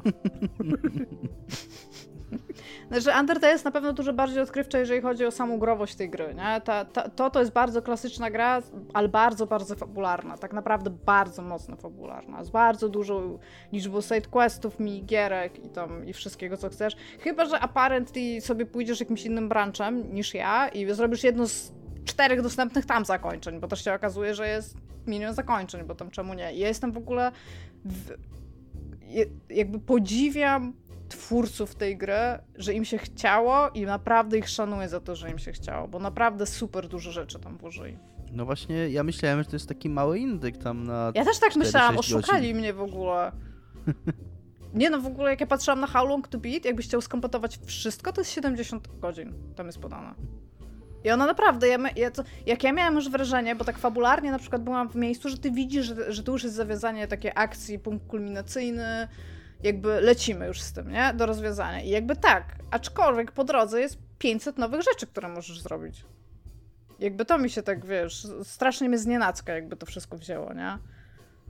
I też jest pełno takich rzeczy, na które ta gra cię tak naprawdę nie kieruje, ale one jakby tam są i dosyć łatwo możesz je znaleźć i jesteś taki trochę z siebie dumny, ale się okazuje, że tam jest jeszcze więcej gry. Plus ma taki bardzo wholesomeness feeling przez bardzo długi czas który jakby ma balansować z tym takim uczuciem osamotnienia i takiego to, totalnej depresji, która istnieje jakby, nie? Więc tak, jest to, jest to na pewno ciekawy twór. Aczkolwiek w samym, zakończe, w samym zakończeniu bym tak bardzo nie mieszała i nie stawiała tej kropki nad i, która tam no, została też postawiona. Też mówiłeś, że zakończenie jest wiele, tak? Tak, znaczy, ale jakby zakończenie, wydarzenia się dzieją tak, jak się, jak się dzieją. To już, to już jakby to się stało. To wszystko, co A, się tam. A zakończenia są w związku z tym, jak grasz. Jakby to są Okej, różne czyli to, co- konkluzje tej czyli to, co historii, ty- która się dzieje. Czyli to, o czym mówisz, to jakby nie, niezależnie od zakończenia się dzieje. Tak. Tylko, że właśnie, bo to jest rzecz, która się stała jakby w przeszłości, ale ty ją odkrywasz na sam koniec. A, okej. Więc Wszystko to brzmi jest- bardzo ciekawie, a ja właśnie się dowiedziałem jeszcze, że ta gra wyszła na Switcha, co jest y, Ona moim zdaniem jest idealna na japońskich Switcha. RPGów. Tak. No Ile ona kosztuje na Switchu, mi powiedz? 22,5 dolara. E, przepraszam, nie dolara, tylko funta. Dlaczego mi pokazuje w funtach? Nie mam pojęcia. Nie pytajcie się mnie, nie mam pojęcia, nie wiem, no naprawdę. Bogaty jesteś, już funty wydajesz na gry te na Switchu. Może jeszcze Nie sobie skonwertuj najpierw jakby- na jeny. Na Game Passie jest za darmo. Na Game Nie Passie jest za darmo. tak. Nie jest za darmo! Jest w cenie abonamentu Game Passa. Tak, ale cieszę się, że przeszłam. Naprawdę bardzo, bardzo zacnie się bawiłam i jeżeli można to tak nazwać. I tam naprawdę wszystko spoko. I to zakończenie to nawet nie jest jakiś, jakiś najgorszy spośród zakończeń, ale po prostu moim zdaniem jest dużo gorszy od reszty tej gry. Czy za- wsadziłam za to do więzienia? Niespecjalnie. Udało mi się jeszcze 13 przejść Katamari. Re, też nie. E, Katamari Reroll, Katamari Damashi Reroll, e, czyli ten, nie wiem co to jest, remake, remaster, nie wiem, wydali jeszcze raz na Xboxa, ale ja tę grę już przeszłam chyba z 500 razy, więc nawet nie wiem, czy się tym chwalić. Natomiast to, co chcę wam powiedzieć, to jest fakt, że dobrze czasami wrócić do takich giereczek bardzo gameplayowych, które się już zna na wylot i po prostu można usiąść i ma się taki totalny jałowy mózg i po prostu się roluje tą katamari, albo się tam Tomek, ten Lumines tam Ja właśnie wkłada. nie mów mi takich rzeczy, bo zaraz odpalę Lumines i w ogóle No trzy, tam- trzy tygodnie mojego życia znikną. Tak, ale po prostu i wychodzisz z tego z takim poczuciem dobrze wykonanego obowiązku, jakby znowu zrobiłem to samo. Dlatego się na przykład teraz cieszę z tego taniego hołka, bo, bo super mi wejdzie, mam wrażenie. Ale jutro jest premiera najważniejszej gry tego roku, oprócz Elden Ringa najprawdopodobniej. I to jest A, Two tak. Point Campus. Wychodzi na Game Też Passa i, i mam zamiar nie być na świecie przez kolejne trzy tygodnie, bo szpital już mam zbudowany, ale chciałam powiedzieć Dominik, Dominik, Dominik, Dominik. tam jest Dominik. tam jest, tam budujesz, tam budujesz uniwersytet, nie? I Dominik tych- Uniwersytet, rozumiesz? Jedna z tych sal, którą robisz, jest przeznaczona na wykłady night school, tak jak szkoła wieczorowa, ale to są night przez K i tam przychodzą sami rycerze. I uważam, że to mi tak sprzedało tą grę, jak to zobaczyłam. Boże, że... Ja przepraszam trochę, że się nabijałem z Iggy, ale się tak podnieciła tutaj. W ogóle no tak prostu. Ja to Teraz już się nie dziwię, jakby, do, do, jakby dostarczyłaś o co tam Prawda? chodzi, to tak, to rzeczywiście, co nie, jakby, Kurde, jest to ja warte po- tej zajarki. Ja po prostu Ja- czekam, nie wiem o której godzinie to wychodzi, ale jak tylko to wychodzi, ja mam zamiar dzisiaj pracować wszystkie godziny, odbębnić mojej pracy od północy i po prostu czekać, aż to wyjdzie i potem mnie po prostu nie będzie. To jest mój, jakby Ja- pies może mi sikać po całym domu, ja po prostu nie wychodzę, ja będę grać. To nie jest Dopiero prawda, co powiedziałeś z swojemu psu, że sikanie jest bardzo ważne, Iga, to są I sprzeczne komunikaty. Nie, ja bardzo kocham mojego psa i będę z nim wychodzić wciąż na długie spacery, ale oprócz tego ja mam zamiar siedzieć, nic nie jeść, nie spać. To będą jak, jako piaty po prostu. Będę mm, tam, jak narkomana będą mi potem ściągać Ja takie kartony z ostatnio- tego. Ostatnio totalnie miałem takie doświadczenia, ale tak, zgadzam się, też czekam na tę grę, bo ja chciałem się wkręcić w Two Points Hospital, ale już tłumaczyłem już w odcinku którymś, dlaczego mam problem, dlaczego nie potrafiłem w to grać. I wydaje mi się, że z, z Two Points Campus nie będę miał tego problemu, bo jakby idea płatnej edukacji jakoś mnie tak nie uwiera, jak płatnej s- służby zdrowia, jak płatnego Ej, szpitala. ale w Two Point Hospital masz centralnie taki jeden level, gdzie masz e, publiczną służbę zdrowia i to jest najgorszy level w grze. Jesteś tak, Jesus fucking Christ, jak w ogóle publiczne szpitale mogą funkcjonować z dotacji i tam jakiś... Nie, no po, ty, jakoś, e, jak się mówi? Nie wiem, jakoś fantazja po prostu Podatków? prowadzenia Właśnie nie podatków, tylko jeżeli masz jakieś, grantów, na przykład z grantów, każdy powinien przychodzić i płacić mi 250 zł za spotkanie z każdym lekarzem i wtedy to może działać i funkcjonować. Let's go. Jakoś ta fantazja zupełnie mnie nie pociągała, jakoś nie umiałem się przez to wciągnąć w tą grę, ale myślę, że z Two Point Campus nie będę miał tego problemu i że... Płatna edukacja Tak. to też jest rak, chciałbym tylko zaznaczyć tutaj. Jakby. Tak, Tak, nie wiem, czy nie jakby-.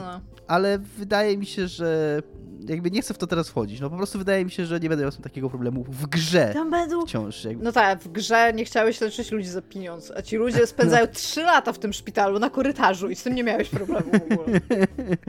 Niektórzy, kurde, są tam tego- w stanie być 10 lat, jeżeli mają operację i na nią czekają. Słuchajcie, ja I nie to mówię, że to jest logiczne, no po prostu nie umiałem się wciągnąć w to i tyle, a myślę, że w Two Point... Klasa pełna rycerzy. Tak, jest myślę, że ważne. się wciągnę.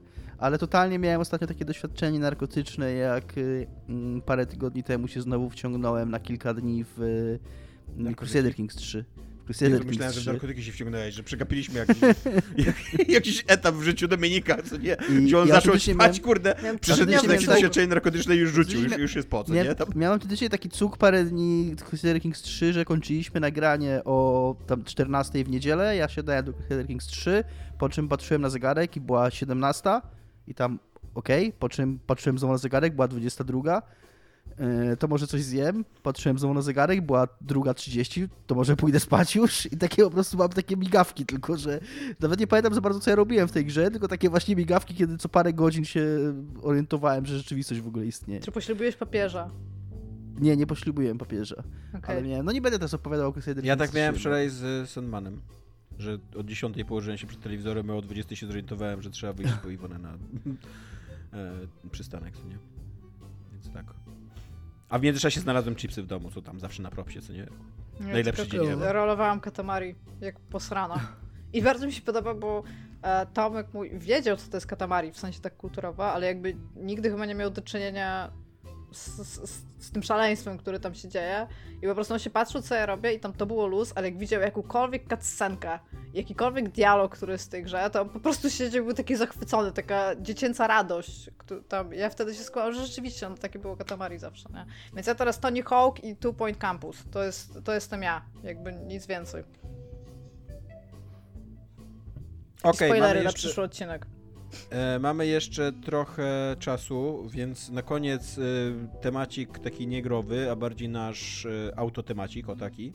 E, pan z Patronite e, dzwonił do mnie i, i rozmawiałem z nim. John Głównie Patronite. po to, co? John, John Patronite, Patronite, dokładnie tak. John, znaczy to był John Patronite Jr., bo to był jakiś taki świeży nabytek, wiesz, filmowy. Okay. E, dzwonił do mnie głównie po to, żeby mi powiedzieć, że Patronite nasz istnieje już 5 lat e, i że to jest dobry i że to jest dobry moment, kiedy powinniśmy wam podziękować za wsparcie i my się z tym zgadzamy jakby i dziękujemy wam, tak? Iga klaszcze tutaj w międzyczasie, a pies zwariował w tym tak. czasie, tak. Więc tak, nasz Patronite istnieje już 5 lat yy, i w tym czasie nas wspieracie. Jest, yy, obecnie jest 111 patronów i yy, łącznie przekazaliście nam 131 655 zł. To jest Masaka. bardzo dużo złotych. To jest bardzo dużo złotych. To, tak, więc przez te 5 lat chcielibyśmy wam bardzo podziękować za to, że nas wspieracie. To jest super. bardzo nam to pomaga w realizacji programu, ale też chyba w naszym normalnym życiu. E, I chyba też wszystkich nas, całą naszą trójkę, bardzo e, pozytywnie zaskakuje i dziwi to, że nas tak wspieracie i że to jest takie trwałe. Motywujące i... też. Jakie? I motywujące też dodatkowo, bo jakby mm, nie, nie jest tak, że nie doceniamy tych słuchaczy, yy, którzy nam nie płacą, bo i wiem, jakby wiemy, że jesteście, bo zostawiacie komentarze, bo jesteście na grupie, ale jednak w momencie, kiedy patrzymy na tą listę patronów i kiedy te pieniądze wpływają, to to jest taki no, najbardziej namacalny dowód tego, że faktycznie ktoś nas słucha i że faktycznie yy, to jest wartościowe, co my robimy. Więc to jest bardzo motywujące. Tak. Iga, masz coś do dodania od siebie? Ja jestem. Mieliśmy te rozmowy wielokrotnie, nie byłam do końca przekonana, czy powinniśmy coś takiego robić. Też wszyscy pewnie się baliśmy, tak jak na naszej zbiórce na mikrofon, że po prostu wszyscy nas osrają. I jakby nie zdarzyło się to. Za... Nigdy się to nie zdarzyło, jakby, więc ja jestem cały czas jakby w takim trochę oniemieniu. Że, że nie zostałeś ostrana, tak? Nie, w ogóle, że, że, że, ludzie to robią i że ludzie nas właśnie ludzie cenią na tyle, tak. żeby dać nam jakieś pieniądze, tak? Za to, że, że my to robimy, więc jest to... To nam też w ogóle tak by the way pomaga, żeby nasza strona była aktywna, mamy miejsce na serwer, żeby te odcinki tam trzymać, tak? Jakby te wszystkie rzeczy też opłacamy w ten sposób, bo inaczej byśmy musieli no, dokładać, zbierać i robić różne inne rzeczy, żeby móc to robić, więc tak naprawdę dzięki Wam też funkcjonuje. Pomagacie bardzo mocno, żeby funkcjonował cały serwis, co jest super. Tak, w ogóle trochę zaskakujące jest to, że jak my to zaczynaliśmy, to właśnie byliśmy tacy niepewni i tak dalej. A w międzyczasie przez te 5 lat to się stała taka totalnie norma, jeżeli chodzi o prowadzenie właśnie programów i, i finansowanie ich i tak dalej. Więc trochę, nie wiem czym byliśmy w awangardzie w sumie, chociaż już było trochę programów wtedy, które zbierały kasę, tak. Ale tak, ale wtedy się stresowaliśmy, a dzisiaj to tak już się nie stresujemy. A ja się stresuję codziennie, Tomek. Ja wstaję zestresowana. Ale nie Patronite'em, to się po prostu stresuje z wszystkim. Wszystkim życiem, się stresuje. Patronite'em No też właśnie. się stresuje. Właśnie Patronite to mnie raczej rozstresowuje. Tak sobie patrzę na ten Patronite i myślę, okej, tyle jestem warty jakby. Nie? Ta niewidzialna ręka rynku, która nigdy w życiu nic nie kupiła, powiedziała Tomek Kupiła 3200 ciebie, miesięcznie. Jedną trzecią z tego, no bo oczywiście to nie, nie, nie, jest całe moje, więc em, więc tak. E, okej, no tam nie wiem, czy to dużo, czy mało. Nie wiem, co by na to powiedzieli moi rodzice, ale ja jestem zadowolony. Ale zobacz, E- zobacz sobie Patronite twoich rodziców. Jak coś będą mieli do tego. Przede wszystkim ciekawe, czy moi rodzice patrz, wpłacają oni na tam- mojego Patronite'a. 6 tysięcy na przykład tam. Nie. I Co- totalnie, totalnie takie konto mama, mama Tomka z niestapialnych, jakby i nic, żadne w ogóle progi niewypełniane, w ogóle żadne nic, co nie, tylko, i 6 tysięcy po prostu. Co nie, co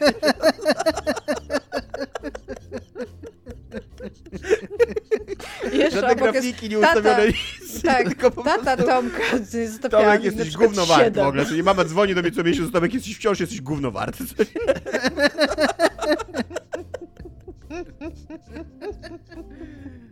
Wow. Jeszcze ci przelewa to, to jest tylko troszeczkę z tego na dzień dziecka, ale jak 50 zł masz. Na te giereczki E, czy coś. No, więc tak, jeszcze taki nasz standardowy mm, wiadomość a propos Patronite'a, że nie zamierzamy nic chować za paywallem. Dziękujemy bardzo za wsparcie, ale też rozumiemy, jeżeli ktoś nie chce wspierać.